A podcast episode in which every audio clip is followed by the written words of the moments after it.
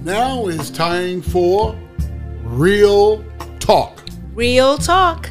Are you ready? Okay, Deacon, what are we talking about?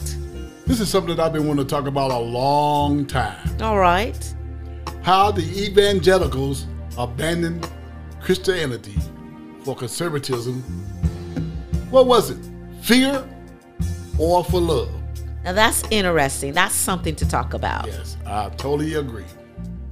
For more than 70 years, evangelical leadership has used this fear of God to raise billions of dollars to fight those they have deemed to be the enemy of God. The two needed requirements was private jets, a television network, and a super PAC with a few con artists, pastors, and politicians to lead the way. Ned, um, you are a preacher. What do you think about this?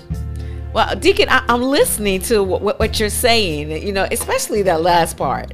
I mean, even it's like, okay, this is what we're going to do, and this is what we need. Yeah. A private jet, yeah, oh yeah, that's, television that's network, a yeah. super PAC, and and you said a few con artists, pastors, yeah. and politicians. When I'm hearing your topic, I'm, I'm thinking in my mind, a few. I think there's a lot out there.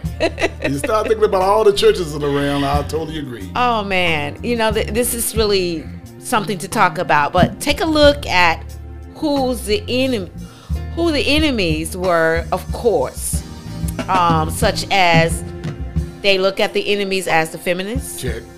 The pro-choice. Check. Um, those that advocate for the LGBTQ community. Check.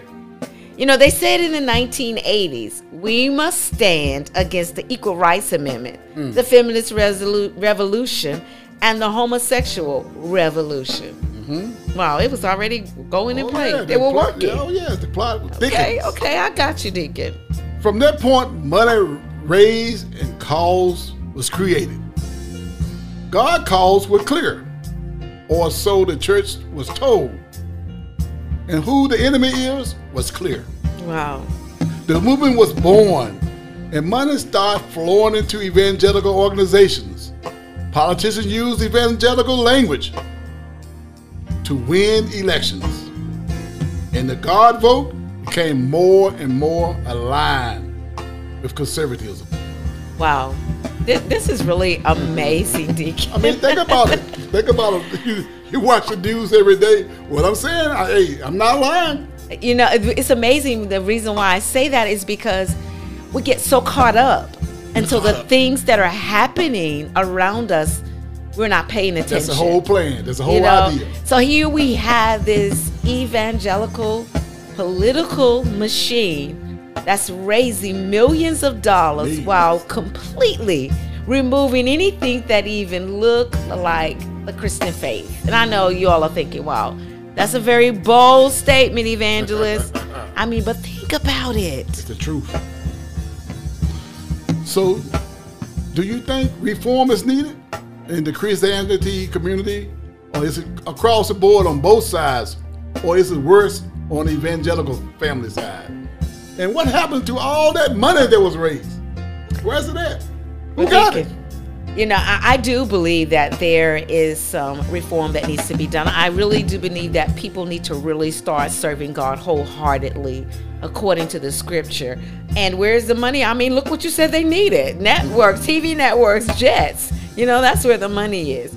Why is it when the subject comes up about gay rights and gun control and health care, evangelicals have a problem with it, but they talk about tax and more power and money and advantage they they're they're all ears when you're talking about that. They're supposed to follow the teachings of Jesus, not gun owners. They cannot provide the gift of freedom and independence by God. They just try to make sure no one else can have it either. And how can they understand the appeal of gun control but didn't understand that Jesus was a man of peace? Good question. True Christians are the opposite. I truly believe that a person of faith is not driven by fear, but by love. Grace is extended to the foreigner, forgiveness, Health care is offered to the sick. Food is offered to the hungry. And equality is offered to all. Now, preacher, before we say to conclude this segment of about real talk, you um, have a long time in the Christianity field. I know I'm a backslider, and I'm Oh, we all we all have, you know. But you know, none of us are perfect. What, what I'm saying is that you come from a biblical family. Most of your family members are people of the cloth. What really is going on in the Christianity world today with politics? You know, why is so? Well, Deacon, from what what you've presented here and the topic and whatnot, it's it's real easy to see that greed and pride has driven men and women who proclaim to follow Christ to take advantage of people by um, forcing fear on them and the money that they're getting from people that can't even pay their bills on a regular basis.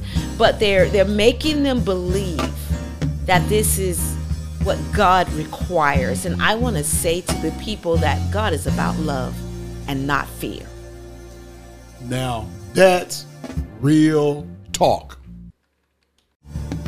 Be sure to listen to us on the K-Way Digital Broadcast app, KWAYDB, and guess what? It is free. Yes, it is. And online at www.kwaygospel.com. And we're also on Spotify, Apple Podcasts, and Podbean Podcasts. So please don't miss your blessings. We'll look forward to you listening to Real Talk.